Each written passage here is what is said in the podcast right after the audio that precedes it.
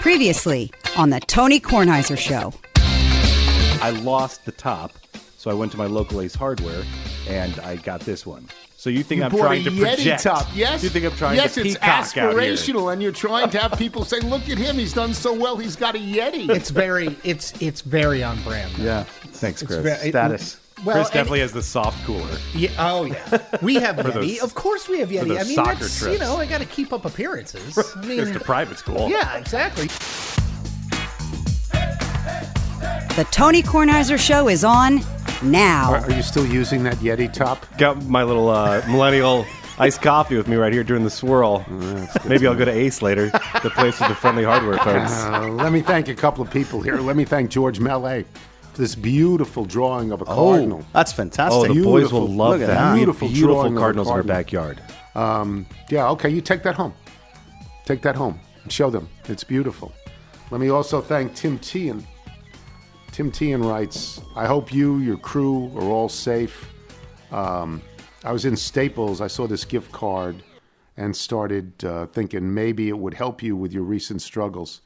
The $25 Burger King card. Well, they can almost Tim get you Tian. to uh, to uh, Whoppers, right? You're gonna have to on the- cross state line for on- that. I can't. I can no longer go to the Burger King that I went to whenever I went to Burger King. I don't know the closest Burger King. There is now. no Burger King in Washington D.C. that you can walk into. none. So I have to go to to Delaware.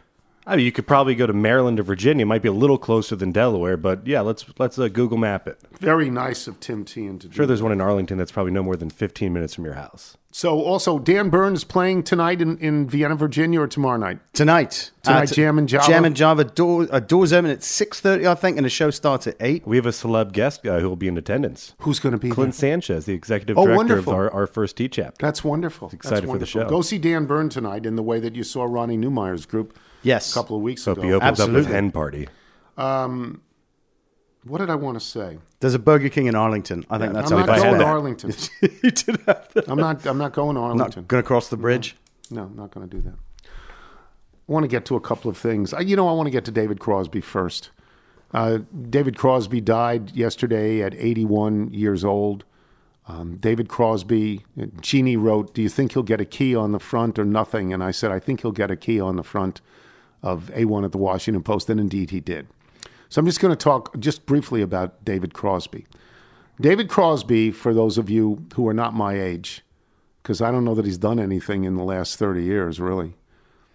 David Crosby was a member of two of, if you were to write down in, in 1960s music, whatever that period extends to, the 1960s, if it starts in the 50s, if it starts with the Beatles, if it ends on and at uh, Woodstock in 1969, if it ends in 1973, whatever the parameters are that you say encompass the 60s in terms of music, he was in two of the 25 best groups.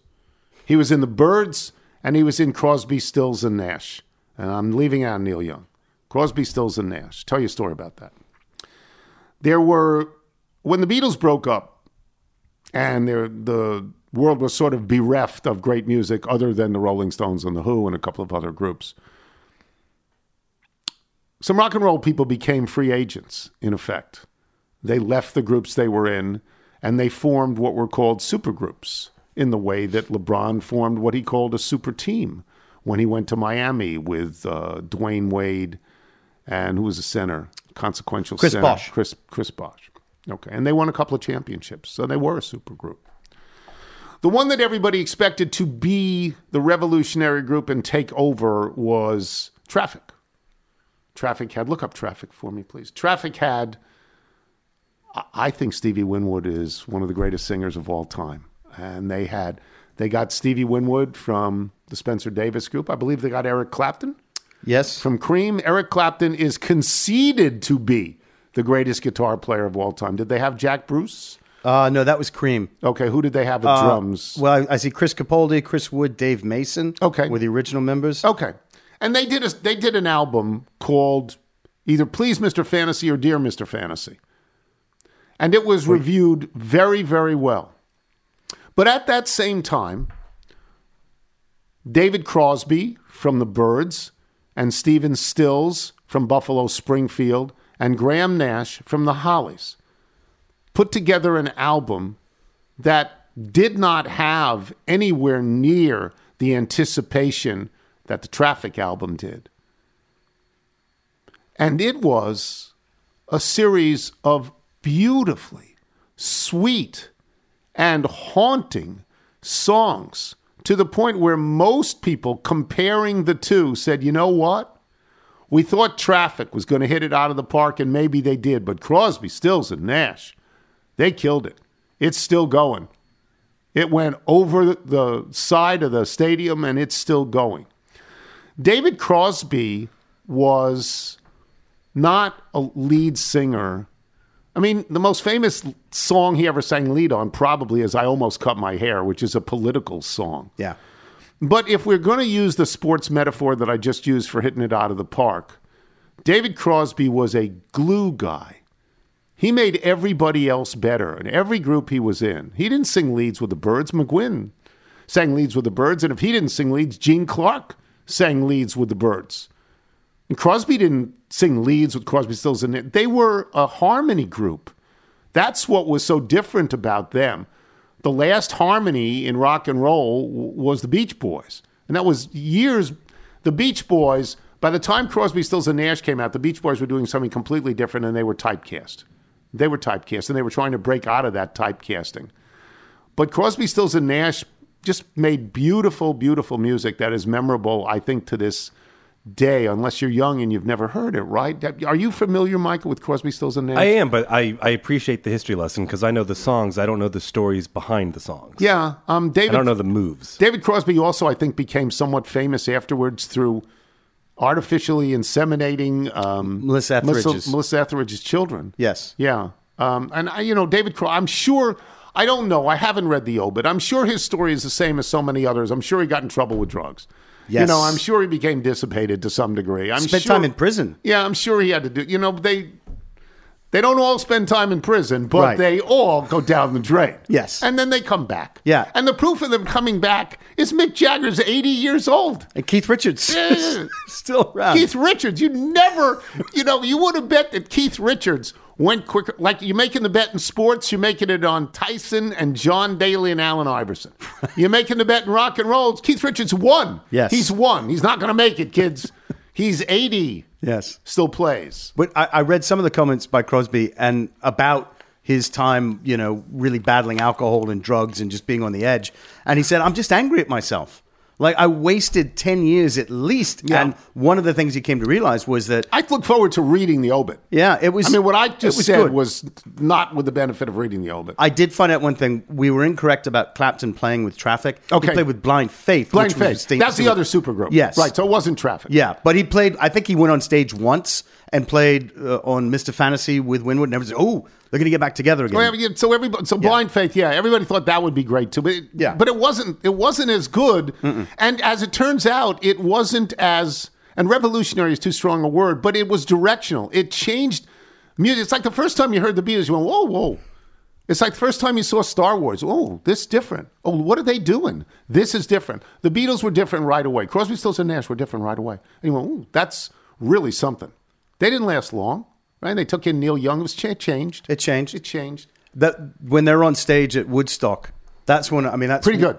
Well, I think they say this is only like the third time we've played in front of people, so we're pretty scared up here. They sort of loosely say, um, and then they start playing, and you're like, "Well, this is like nothing I've ever heard." Yeah, it's different. It's It was really different. good. So I wanted to get that in, and if I'm wrong, you'll write me and you'll tell me, Tony, you're an idiot, and it won't be the first time. it won't be the first time. Got this letter from Cigna. I'm a case manager with Cigna. I've tried calling to talk with you, but haven't been able to reach you. I'm not going to give the person's name on the back. I've tried calling to talk with you, but haven't been able to reach you. Are you adding the tone to this, or is it visible in the print? No, no, no, no. I'm a case manager with Cigna. I've tried Okay, so nothing's like in italics. No, no, no, no. I've tried calling to talk with you, but haven't been able to reach you. Oh, okay. So I have this letter, and the letter is fine. But the letter was sent out. The letter was sent out before the thing I'm going to tell you happened, which was two days ago. I got a call from this person.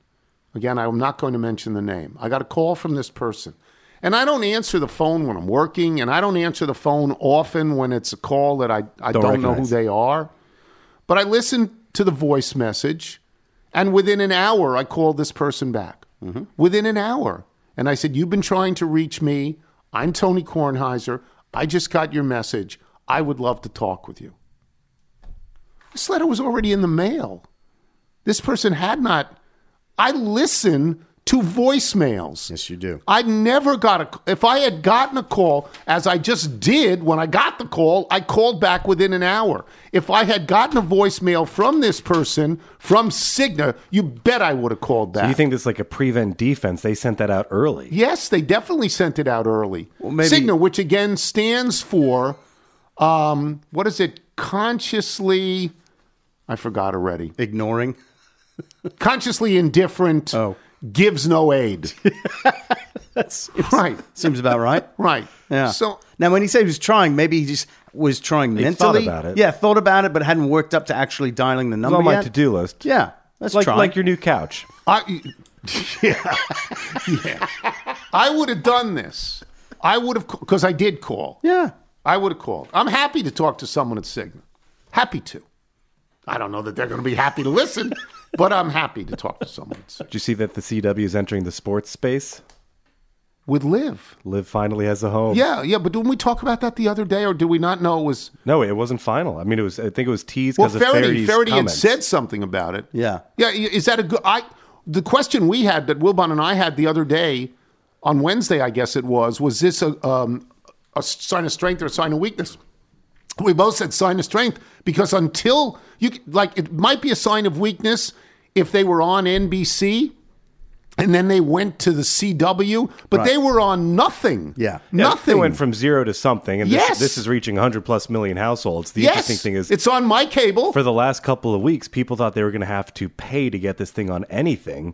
Uh, and then you were just in terms of the entanglements between who owns what. You're looking at uh, who is now a very much a minority owner is are two groups that have billions of dollars invested in the PGA Tour. Uh, but no, this is who knows.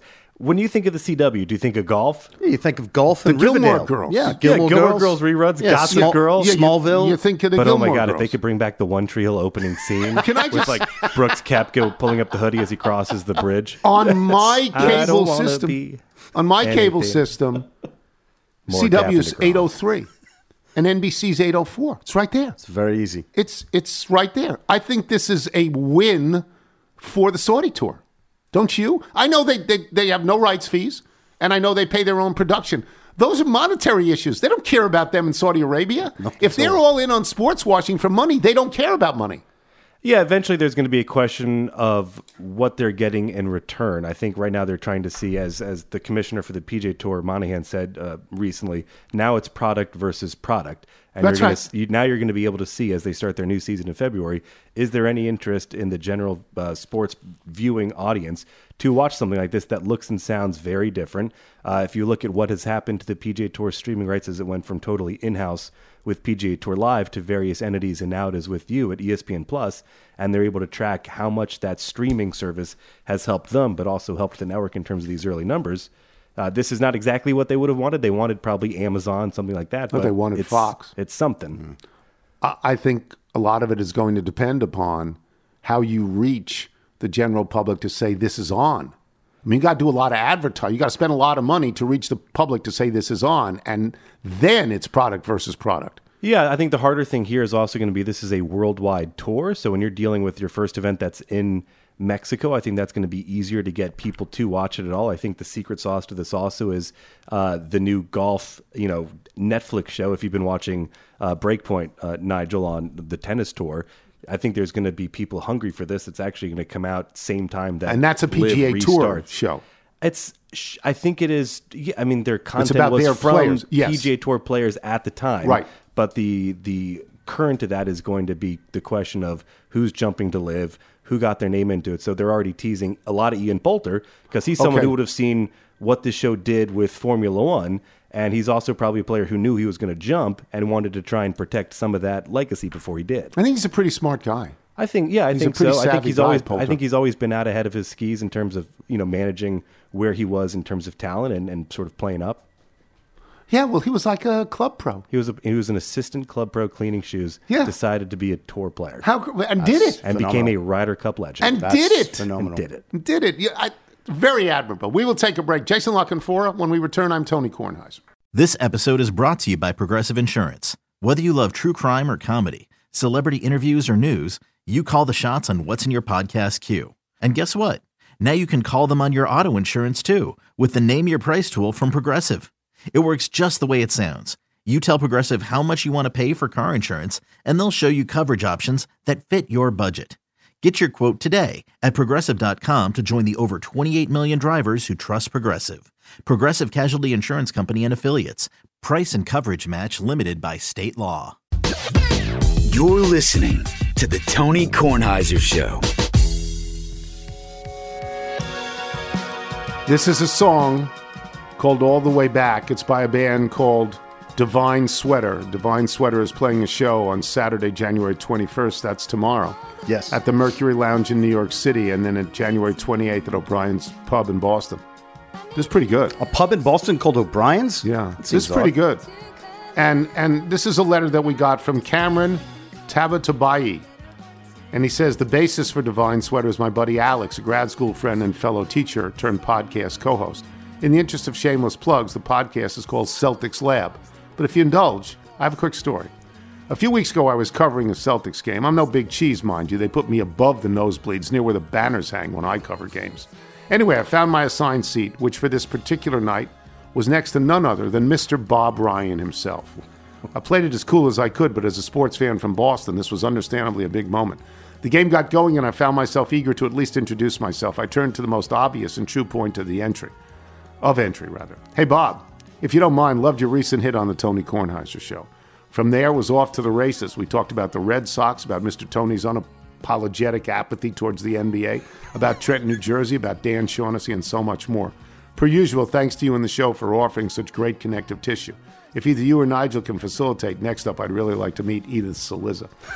Again, this is Divine Sweater, which you know, I won't be talking through at the end of the show, and it's called All the Way Back. And they're playing tomorrow night at the Mercury Lounge in New York City, and they play in Jason La Canfora, our favorite person. I'll start with this. Um, the Bucks fired Sean Leftwich. Um, you know, Byron Leftwich, I'm sorry, Byron Leftwich, and had enough guts to say they were firing him. Whereas the Baltimore Ravens fired Greg Roman Yes. and made it seem, actually put out a press release where he said he's stepping down to seek other opportunities, which is nonsense since you've been saying for weeks he was canned. What do these two things mean for the quarterbacks they now call plays for? Well, Tom, Tom Brady's that that thing is over. Um, I, I don't think there's much of a chance um, of him going back to Tampa. I think that's run its course. I talked to a lot of people in the league about this weeks ago at the Washington Post, and everything I was hearing back was that um, the moment their season ended, it was it was basically the end of Tom Brady as a Buck. That thing had run its cycle. Right. Um, the roster, where they are as a franchise, you know, uh, so many of the things that made them stand out to Tom Brady as a win right bleeping now um, option three years ago. Just it's just not the same. So it'll be on to the next one. Um, so I don't think there's a correlation there. Uh, really, I, I just think um, Todd Bowles is going to have a chance to kind of put his stamp on it this year with his people. Remember, he kind of just inherited Bruce Arians' staff. You Yep. know, he went from being the coordinator to the head coach when Arians, you know, pretty late in the in the in the off season decided that he was going to no longer be the head coach and, and he was going to consult or whatever. You know, in Baltimore, um, it it had to change. It was going to change. It had run its course. Um, they this um, revolutionary offense, throw it back, you know, uh, triple option, whatever. That that was that that had to, to something had to give there. There had to be some new ideas, some new philosophies, some some some different sort of sets of of eyes, um, seeing things and different voice calling the games. Uh, now they're saying Lamar's going to have a role in that and whatever. I, I, we'll see, Tony. I, I still think it's going to be um, exceedingly difficult. They've been at this for years with this young man, years, plural, and they've gotten nowhere. Um, and now the franchise tag looms. And if he was willing to play for 23 last year, you know, if you don't give him everything he wants, He'll go, certainly go out there and play for 45 this That's year. That's right. That's whether right. that's in Baltimore or somewhere else. And guess what? He doesn't have to sign that thing until week one because when you're on the franchise tag, you don't get paid till week one. So I, I just don't think that in the real world, not the press conference world where we, we say what we have to say, in the real world, I'm not sure it's going to make sense having a new offensive coordinator, um, building an offense around a quarterback who might not show up until the night before the regular season starts. So I, let- I just I I think that's pretty untenable for a team that's still telling you we're trying to win a Super Bowl. I mean, they're not. They, they went out of their way to say this is no rebuild. Um, so I, I think he's traded. Um, I think he's traded sooner rather than later. Um, and whether they get some sort semblance of a quarterback back in that trade, or whether they then have to use some of those assets to get a Derek Carr or a Ryan Tannehill or, or what have you remains to be seen. Um, but you know, I'm old enough to remember two days ago where Lamar Jackson putting up an Instagram post saying they didn't appreciate me, they didn't polish me up, they let me down. You know, when you have a good thing, this is how you treat it. And that's certainly not what they did to him. So I, I think there's a lot of work to be done there. Yeah, Robert Griffin did that with Washington, except Robert Griffin had been hurt at that point and wasn't nearly as good, not nearly as good as Lamar Jackson. I should I should add parenthetically that coaches do this. They get rid of coordinators to keep their jobs. That's how it works. Yes. You know, they throw everybody they have to. excuse me. Not that they want to, everybody they have to. They throw them over the side to keep their jobs. But let me let me get to some, the point you just made about the real world and the press conference world.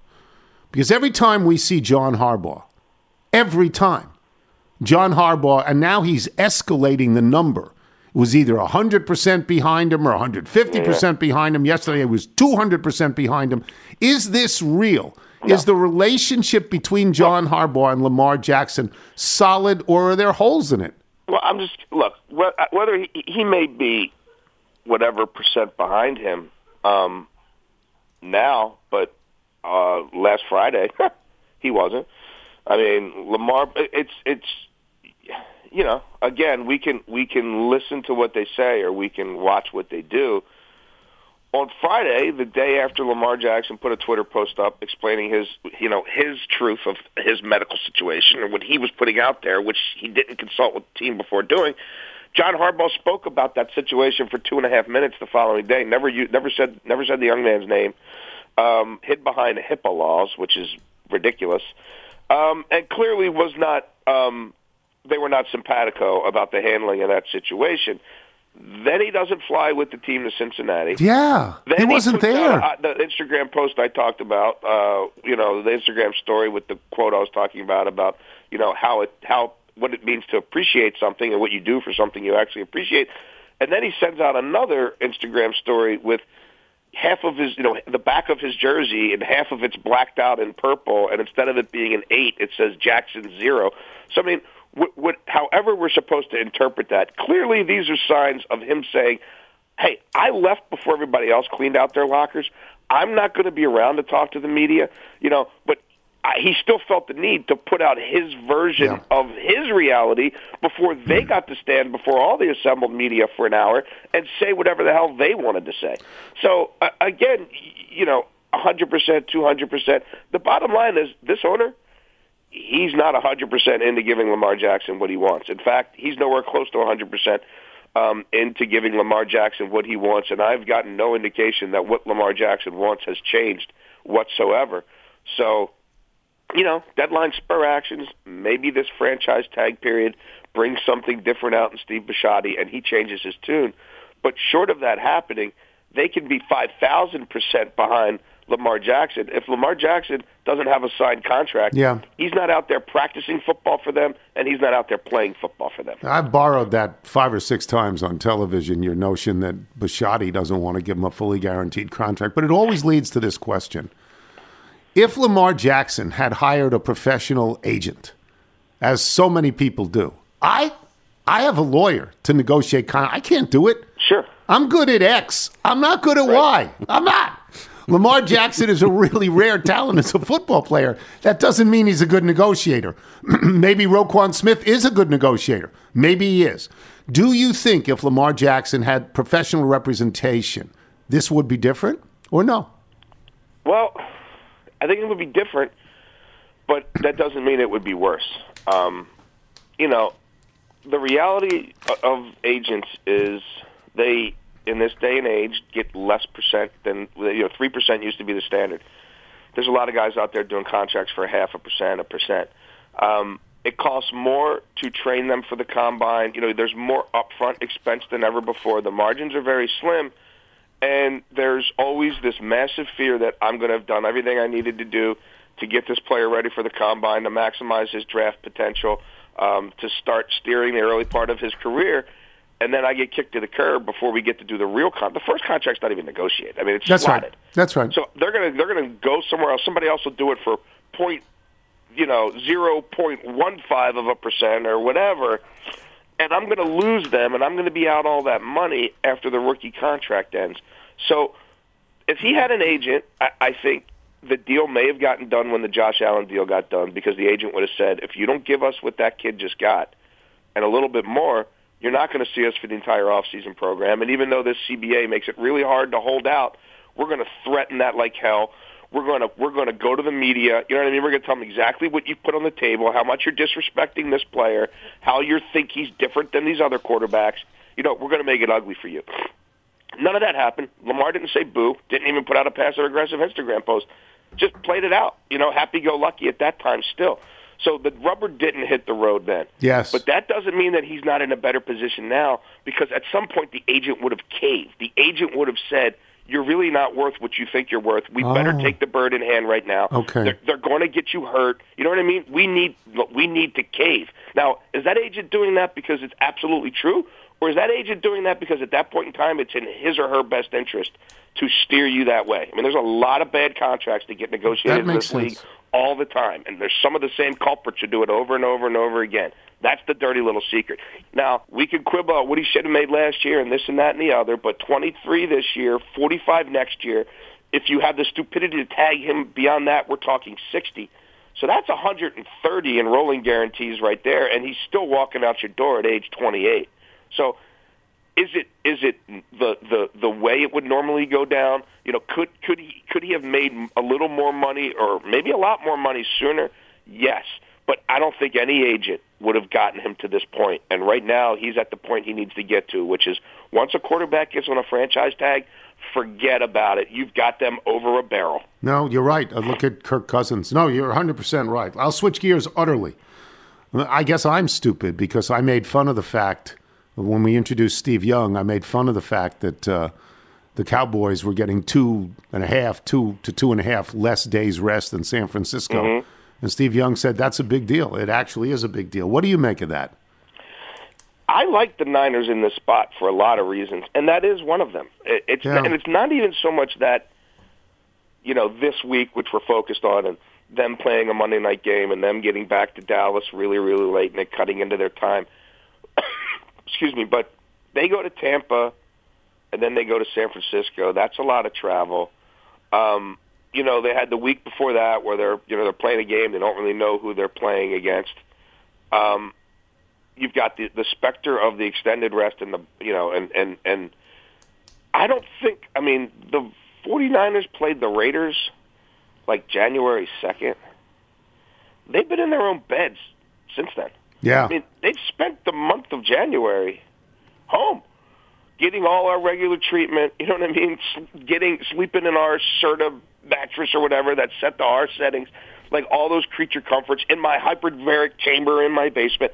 Like I think you're talking about you're going to three weeks of that. Like while Dallas is scrambling and playing games all over the country, I think that matters, and especially with a quarterback like Brock Purdy, being at home really matters. I mean, that's one more thing he can settle into, and know that you know he's not going to have to fight the crowd. He's not going to have to fight any of that stuff. Um, and I think they're the better team. Um, I think they're the more balanced team. I think they're the team that over the last five or six weeks has certainly been playing um, the better football. Uh, but a lot of people I've talked to this week are on the Cowboys. So I, I think the 49ers might lay it, you know, lay it on them. But I, I find myself in a minority, and a lot of sharps are on the Cowboys here. Um, but I think it's going to be a tough matchup for Dallas. I, I just Okay. think that on both sides of the ball, they're going to have to really bring their A game. I'll get you out of here on this. Um, you said that Tom Brady is going. You have a column in the Washington Post today where you list the four uh, most reasonable opportunities. So I'll get off Brady and tell people to read the Washington Post. Is Aaron Rodgers going? I don't, you know, Mr. Passive Aggressive. He's going, right? He wants to play somewhere else. Yeah, I mean, okay. again, I'm gonna, a week ago I told you this cat's going to be traded. He's going to angle this thing because he's now at the point with where Brady was at the end with New England, which is okay. I hung on for a couple years longer than I should. Now, unlike Brady, he wanted all the money. He wanted to rub their face in it. He wanted the most player-friendly contract possible that put them in the most difficult possible situation to build their team. He did that twice. They let him do that twice. That's on them. Um, but now he's done with that. I mean, Yeah. you know, Randall Cobb's done. You know, the left tackle might be done. His boys aren't, you know, aren't going to probably be there. Uh, it's not the same roster it was three years ago. I mean, it's just, you know, it, it's it's not that. But he told you. He told you what I told you he was going to tell you when he talked to Pat McAfee. I still think I can win an MVP. They're the ones holding me back, not not me holding yes. them back. Every But just go rewatch the single games and check word he stats. says Baker is Mayfield and. Desmond Ridder were better than him while the Packers were on their four and one run down the stretch. And I could probably go somewhere else and still do that. So you know, eh, I'm just gonna have to think on this one. Like, yeah, good luck, Mark Murphy. He's gonna screw you again, bro. Yeah. All right. Plug your radio show for us, Jason. Uh, you can listen to me ramble and opine um, along with Ken Weinman and Tim Barbalace, or at least the days that Ken Weinman feels like his throat is is up to him being able to to post and show up for work, which this week was not at all. It's a great instrument he's got. You Um, yeah, know, but we, I, you know what, care Tone? I, I think we were better without him. I got to say, he was holding us back, perhaps. There you go. Um, so two to six, uh, you can listen to Inside Access on 105.7 The Fan in Baltimore, or you can stream us at www.1057thefan, or listen to us uh, in podcast form or straight through on the Audacy app.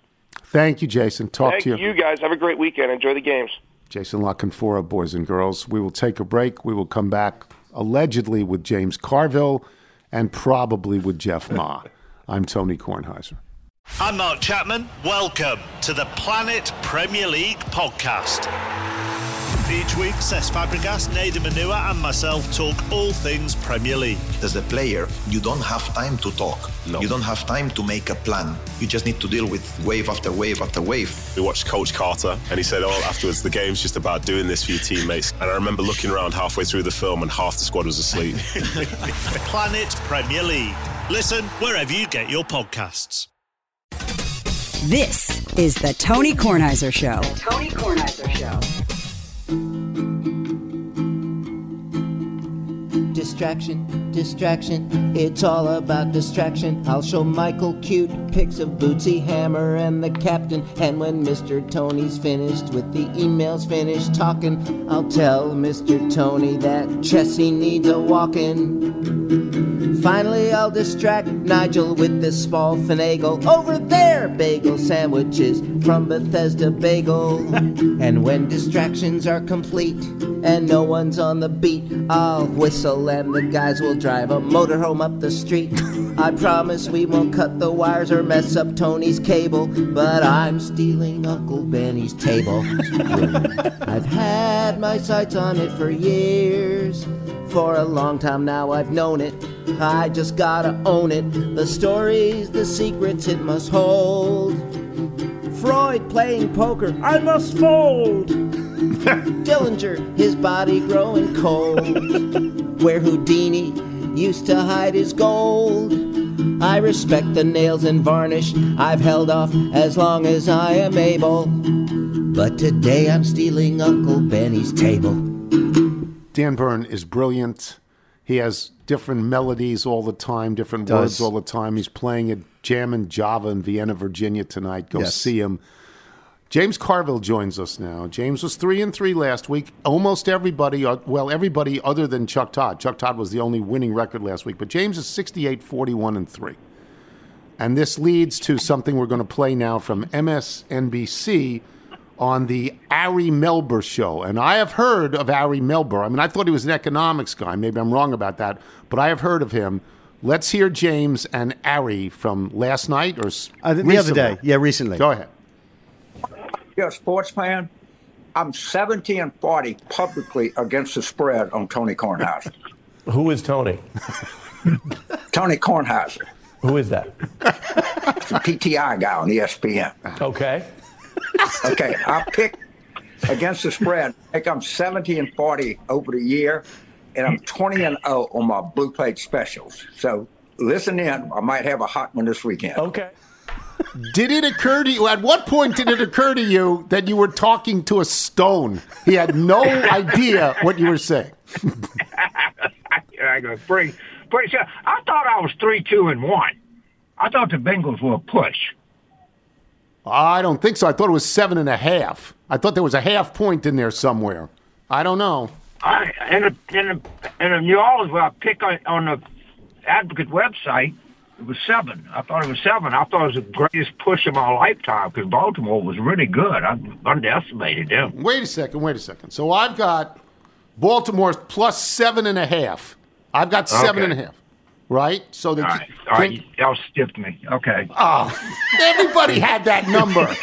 Everybody had that No, it number. was seven everywhere. Okay. All right, so seven. All right, All so right, push. I know, We'll give it to We're you. giving it to you. We'll give it to you, James. We give you so you're 68, 40, and four.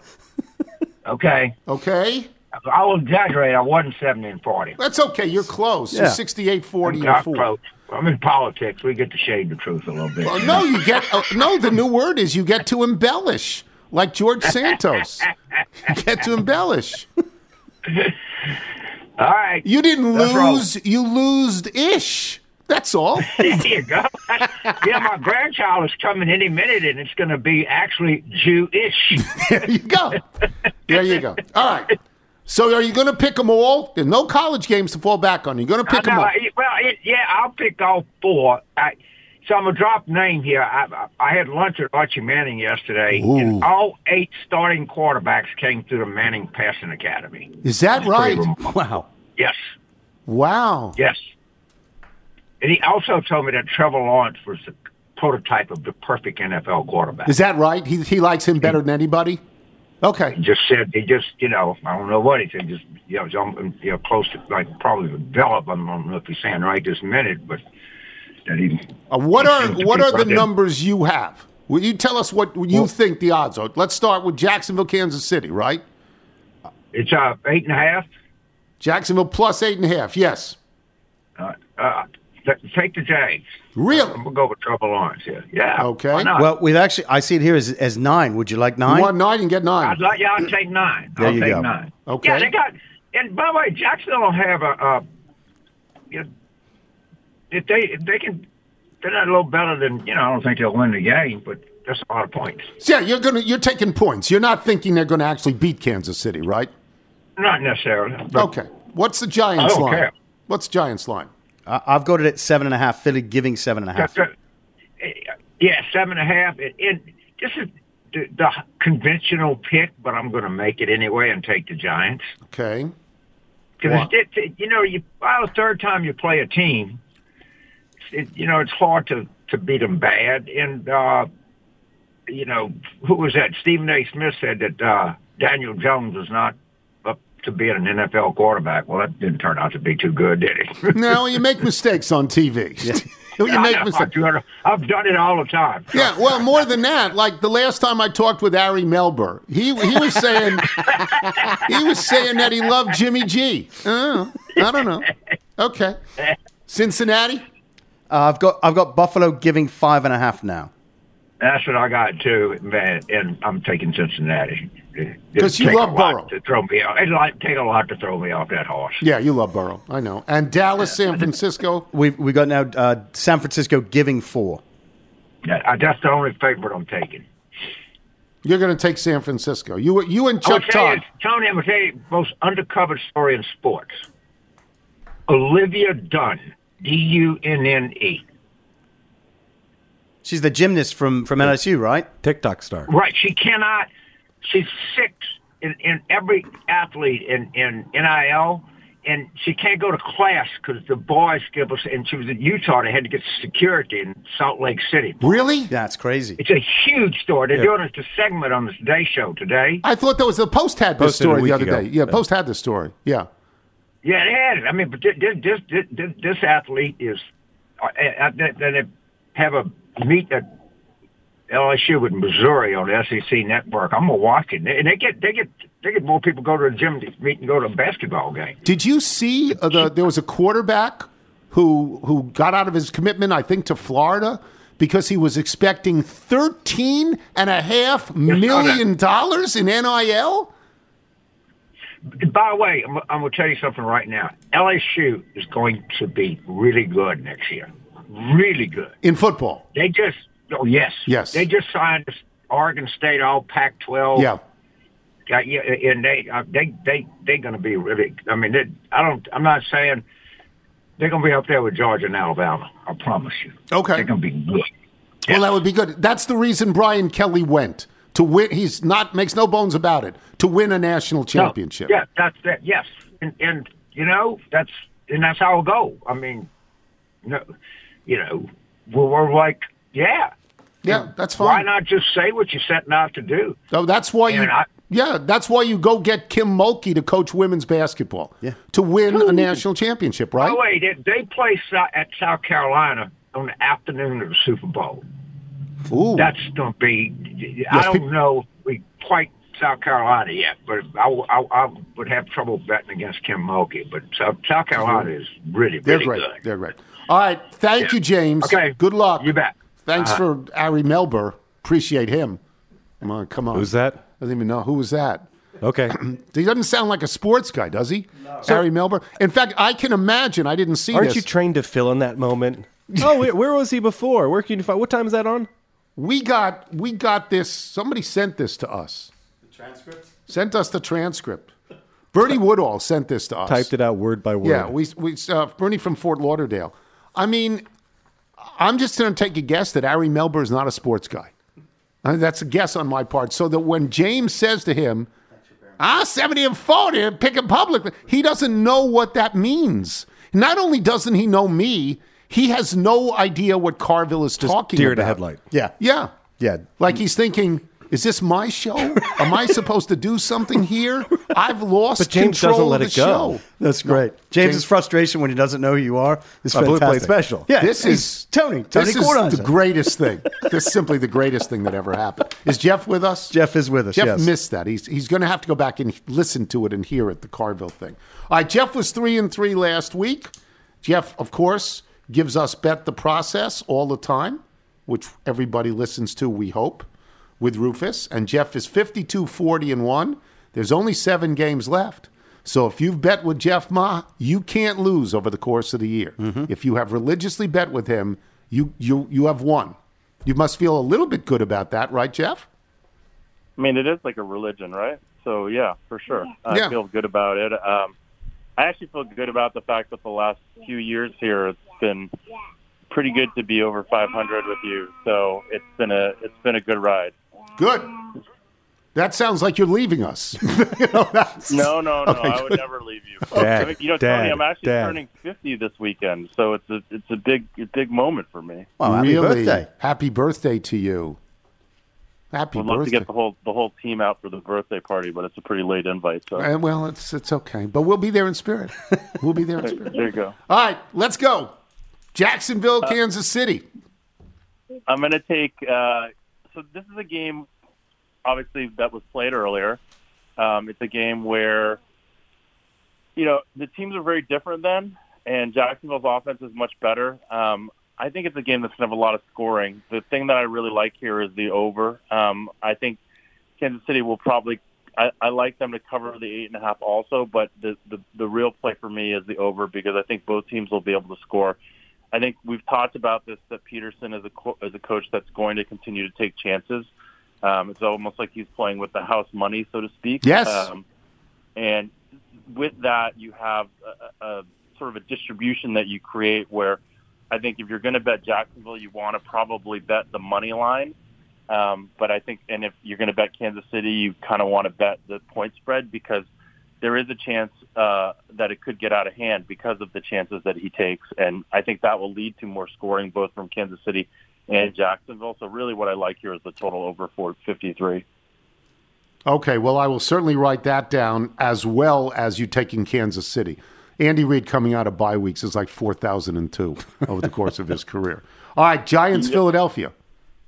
So a situation here where I think the Giants are getting a little bit too much love based on their win against Minnesota. They, you know, they that was a great situation for them. Minnesota had a terrible game plan, had a terrible defense against them, and they got into a situation where, you know, I think Philly has been sort of become underrated now because of the fact that they are, you know, they, that they've been sort of ignored because of their early season performance. So I, I like Philly uh, minus the seven and a half. Um, I think the Giants just were in a great situation last week, and Philly's now being kind of underrated because of the fact that you know their start was so great, and they kind of like slowly came to where they are now. But they got the bye, um, and you know that's what's going to get them the win and the cover here. You're going to take both bye teams, right? Yes, both Okay. bye teams. Okay. Cincinnati, and Buffalo. Actually, one play that is, kind of interesting for people is if you could take Kansas City and Philadelphia in a tease, which I know Carville, so which I know Chuck Todd has talked about. Um, that's a pretty good situation because you are, you, you know, the buy gives them a little bit of value, um, an extra, you know, half a point or something like that, and then home field and all that. So that that's all built into the line somewhat. But a tease, six point tease, getting it to two and a half and one and a half for both of those favorites is, is a is a pretty strong play here. Yes, that would seem to be. Yeah, okay. All right. What about Cincinnati, Buffalo? I like Buffalo um, minus the five. I think Cincinnati's offensive line problems are really are you know like it's it's built into the line. People are thinking about it, whatnot. But I do think it's going to be too much for them to overcome. And and to be honest, I think this line should be a little bit higher. I think it should be six six and a half. Um, I know you talked about earlier this week that you thought this was too many points for a good Cincinnati team. I think if Cincinnati were totally healthy, that might be true. Uh huh. Um, I do think that the offensive line is is is a problem. Um, I worry a little bit about Josh Allen and sort of the carelessness that he's had with the ball um, recently, and I think that's the only way that Buffalo doesn't cover this game is if if uh, Josh Allen makes some passes that that lead to interceptions and and they turn the ball over. So this is interesting. Um, Josh Allen had a bad game. His last game was a bad game. Nobody had a worse game than Dak Prescott against Washington. And the next week, he was flawless. He was flawless the next week. So maybe Josh Allen will have that kind of rebound. And I also, I, the only thing I worry about, we've talked about this a lot. I'm going to assume that Damar Hamlin's going to be at that game if he can physically be at that game. And if that puts too much pressure on Buffalo, do you fa- factor any of that in, or do you just say, no, I, ca- I can't deal with that? No, I mean I think it's hard. All these things. See, this is the thing with analytics. Like people will say, "Oh, well, you can't measure this, you can't measure that," and they're absolutely right. You really can't measure a lot of this stuff, but you try to measure everything that you can, and then you put it into a model, and you you do what you do. But yeah, those motivation factors, one way or the other, just like you said. I mean, one, they might be extra motivated. Two, there might be almost like too much excitement, Yeah. and they make some difficult decisions. So again, going just back with the numbers, you know, Buffalo should be favored by a little bit more than five and a half. Cincinnati has injuries on the offensive line that are forcing Burrow to, to you know, get the ball out early, and I, I, I, you know, I like the Bills here. Okay, last one is Dallas at San Francisco. Dallas getting four, I think, at this point. Yeah, this this this all comes down to like Purdy and what what you believe about Purdy. Do you think what do you think the line in this game would be if Garoppolo were playing? Uh, I think it'd be seven or eight. Yeah, so I mean, it it just depends on what you think about Purdy. So Purdy, you know, we had Mina Kimes on the podcast this week. She actually likes Purdy better than Garoppolo. Thinks he can do more stuff out of structure when a play breaks down. With Garoppolo, you kind of know what you have. Um, Purdy probably gives the the Niners a little bit more upside, a little bit more opportunity to win. You know, Rufus thinks this line should be closer to uh, Dallas. I mean, San Francisco only favored by one, so he likes Dallas. Um, Wow. again, that's because of how he's modeling Purdy versus Garoppolo. He he thinks this line would be right if it was Garoppolo. Um, I like San Francisco. I think the you know three and a half, four is is reasonable. Um, again, and it all comes down to what you think Purdy is. I mean, history would tell us that a quarterback in this situation with this level of experience is not going to do very well. But but there is just not a large sample size on that. So ultimately, you know, you're you're kind of if you're betting San Francisco here, just betting that Purdy is an outlier. So you bet all home teams. Uh, is there any statistical model for this week in the playoffs that favors home teams to that degree? Well, I, I put this out on Twitter that in the last 20 years of the divisional round, the team that has scored the most points in each game is 80 and oh. 0. Yeah, but of course. I mean, come on. Yes. That's me making fun of trends. Okay. Like these trends are arbitrary. The endpoints are arbitrary. They're, you know, it's really hard to sort of. And the problem with historical trends like that, if you look at them, is the market is not a static thing. It will adjust to these trends. So if you say like, oh, in the divisional round, you know, the favorites have been blah blah blah. I mean, everyone knows that, and everyone will adjust to that if if the market doesn't adjust. So, or if there's a reason why those trends exist. So, Thank you, Jeff. And people can listen to Jeff and Rufus on Bet the Process. Um, and good luck with this. You, you and I know you don't want to hear this. You and Reginald picked the exact same line. you and Reginald. Now, Reginald didn't take the over. That? I'd rather be tied to a monkey than a political pundit. Thank you, Jeff, and happy birthday. Thanks. Bye, Tony. Jeff Ma, boys and girls. We'll take a break. Uh, we will come back with email and jingle. I'm Tony Kornheiser. Check out our new NBA show, Beyond the Arc, part of the CBS Sports Podcast Network, where you can find me, John Gonzalez, NBA insider Bill Reiter, and Ashley Nicole Moss five days a week talking all things NBA. Whether you're looking for insightful discussions, upbeat commentary, breaking news, interviews, or coverage of all the biggest stories in the NBA, our new show is the place to be five days a week. Download and follow Beyond the Arc on Apple Podcasts, Spotify, and wherever you get your favorite podcasts. You're listening to The Tony Kornheiser Show. Went shopping yesterday.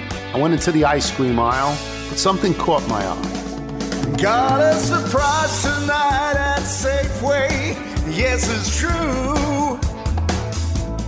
Went for the much just like I always do. you wanna know what? How about two cartons of Haagen-Dazs? My shopping bags are full tonight. I bought two cartons of Haagen-Dazs. I bought two cartons of Haagen-Dazs. Two ninety four for Haagen Dazs, and I got two dark Belgian chocolate chips. It's brilliant. It's not Eddie Money. It's not two tickets to paradise. It's two cartons of Haagen Dazs at Steve Lipton in Springfield. It's just brilliant. That is fantastic. Absolutely Thank you, brilliant. Steve. Absolutely. Eddie brilliant. Mahoney, right? Was that his real name? Yes. Yes. His, his dad was a cop. That's- that's right. Cop, That's Mahoney. Um, I think he grew up really close to Brian Kenny. Oh, on Long Island. No Yeah. kidding. The worst is now whenever I go to the Safeway, I I walk your steps as I go down the the ice cream aisle just to see if anything's different. Uh, you want to do the Bethesda Bagels ad? Yes, Bethesda Bagels. We love them. You will as well. Just go to BethesdaBagels.com, forward a location in the DC area nearest you, then pop on in, and you'll be thrilled. That'll do it for us today. Before we get to the mailbag, let me just say eight miles high, and when you touch down, you'll find that it's stranger than known. Signs in the street that say where you're going are somewhere just being their own. Nowhere is there warmth to be found among those afraid of losing their ground. Rain, great town, known for its sound. In places, small faces unbound. Those are the Byrds. The lead singer in that song is McGuinn, obviously, but David Crosby's in that song, Eight Miles High. Yeah, and wrote some of the um, lyrics, So this too. is our tribute to David Crosby. Thanks to our guests today, Jason La Canfora, James Carville, Jeff Ma. Thanks to our sponsor, Liquid IV. Remember, you can listen to us on Apple Podcasts, Spotify, Google Play, and Audacy. If you get the show through Apple Podcasts, please leave us a review. So we've got from Mike in Evanston, Illinois. My dog isn't smart enough to mimic passing emergency vehicles. However, the other day after I drove through the Burger King, she turned to me and she said with contempt, I can't believe those prices. Aren't dogs the best? Smart dog, yes. From Warren Nagler in Elk Grove, California.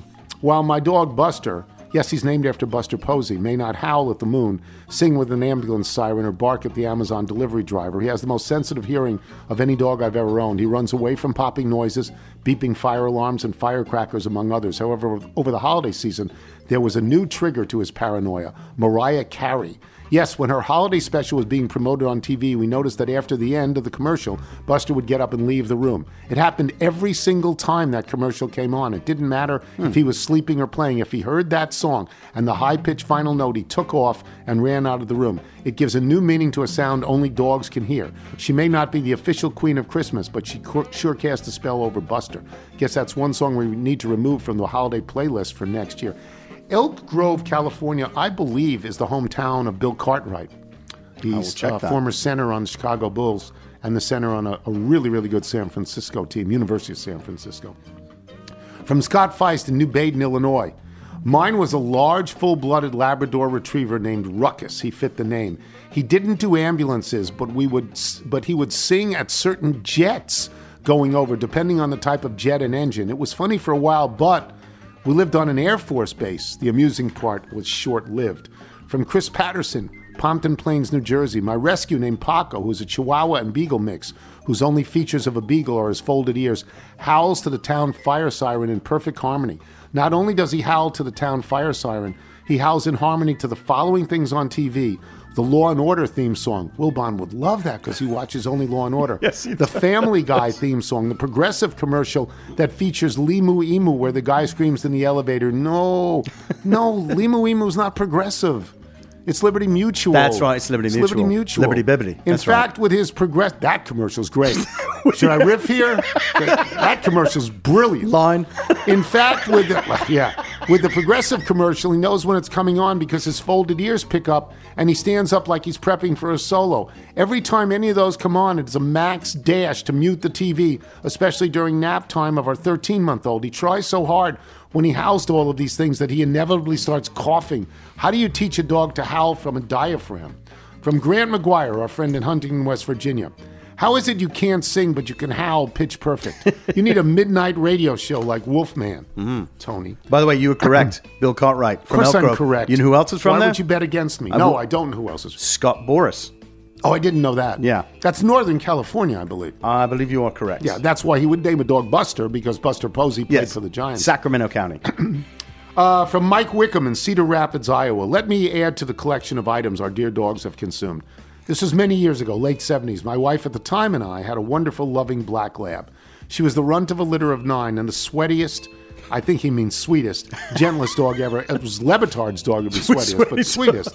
Now, back in those days, we didn't have much. We drove a 1972 VW Beetle, an original one, not the more modern style that came along after. If you or listeners have never been in one, they were pretty sparse. The dashboard was maybe one or two inches thick, and you sat right up to it. The glove box had an odd shaped metal door that was held closed with a rotational clasp. Now, we, along with said dog, has visited, visited my mother one Saturday. Upon leaving, Mom gifted us with a fresh, a bag of fresh baked cookies to take home. On that journey home, we passed a yard large sale, yard sale along the way. Could have been a large sale too. Again, not having much, it seemed a great opportunity to maybe find something useful at pennies on the dollar. Before we exited the car, my wife stashed the cookies inside the glove box. We were out of the car for maybe five minutes max. Upon return, my wife opened her door and exclaimed, Oh no, what happened?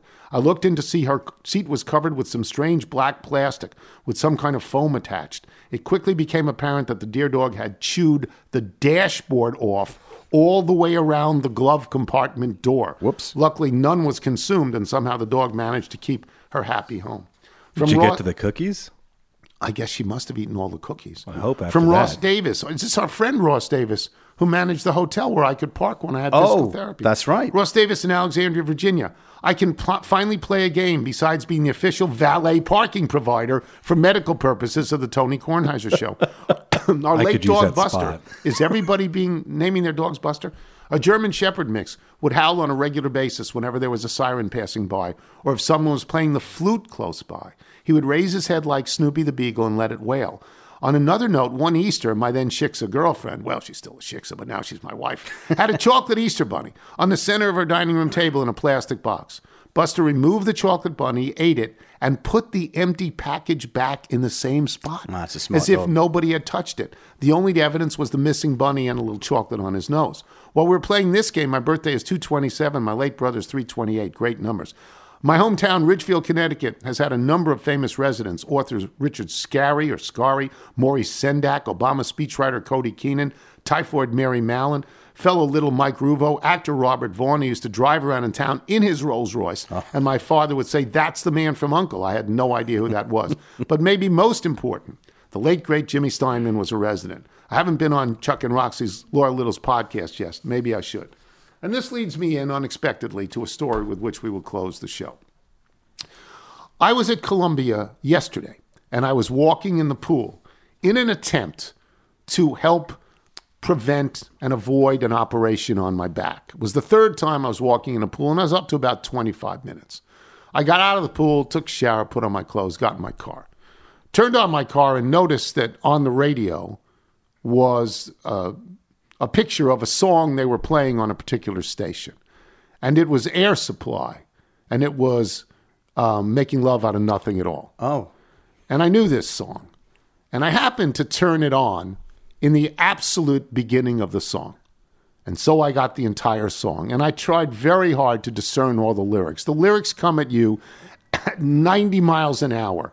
And the production is if Phil Spector had a wall of sound, this is nine walls of sound. this is a Jimmy Steinman song.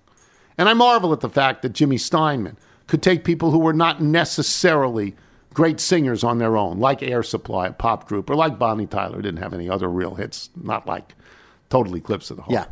And he could write these songs and produce these songs for these people.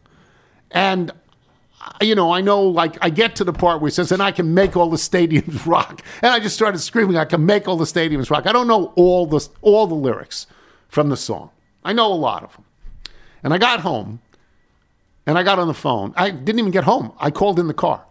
I called my friend Peter Lazarus, who is a doctor in Fort Worth, Texas, and who was the best man at my wedding many years ago. And he gets on the phone. I said, Peter, we're pretty smart, but this guy's a genius. And I put another word in front of genius to emphasize what kind of genius he was.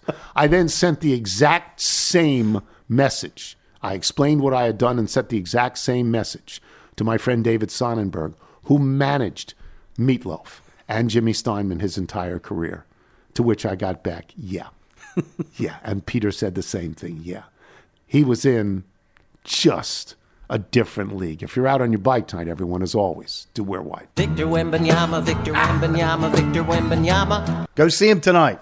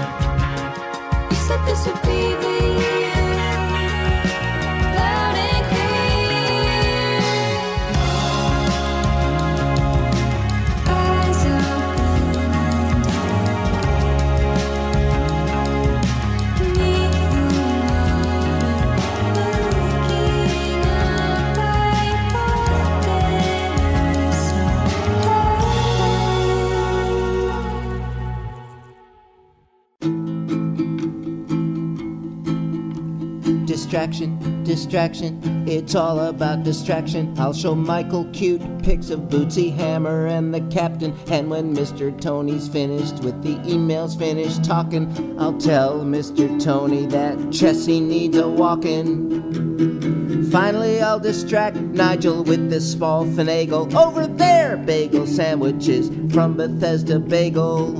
And when distractions are complete and no one's on the beat, I'll whistle and the guys will drive a motorhome up the street. I promise we won't cut the wires or mess up Tony's cable, but I'm stealing Uncle Benny's table. I've had my sights on it for years. For a long time now, I've known it. I just gotta own it. The stories, the secrets it must hold. Freud playing poker, I must fold.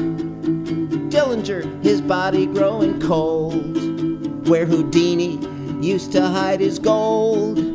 I respect the nails and varnish I've held off as long as I am able. But today I'm stealing Uncle Benny's table.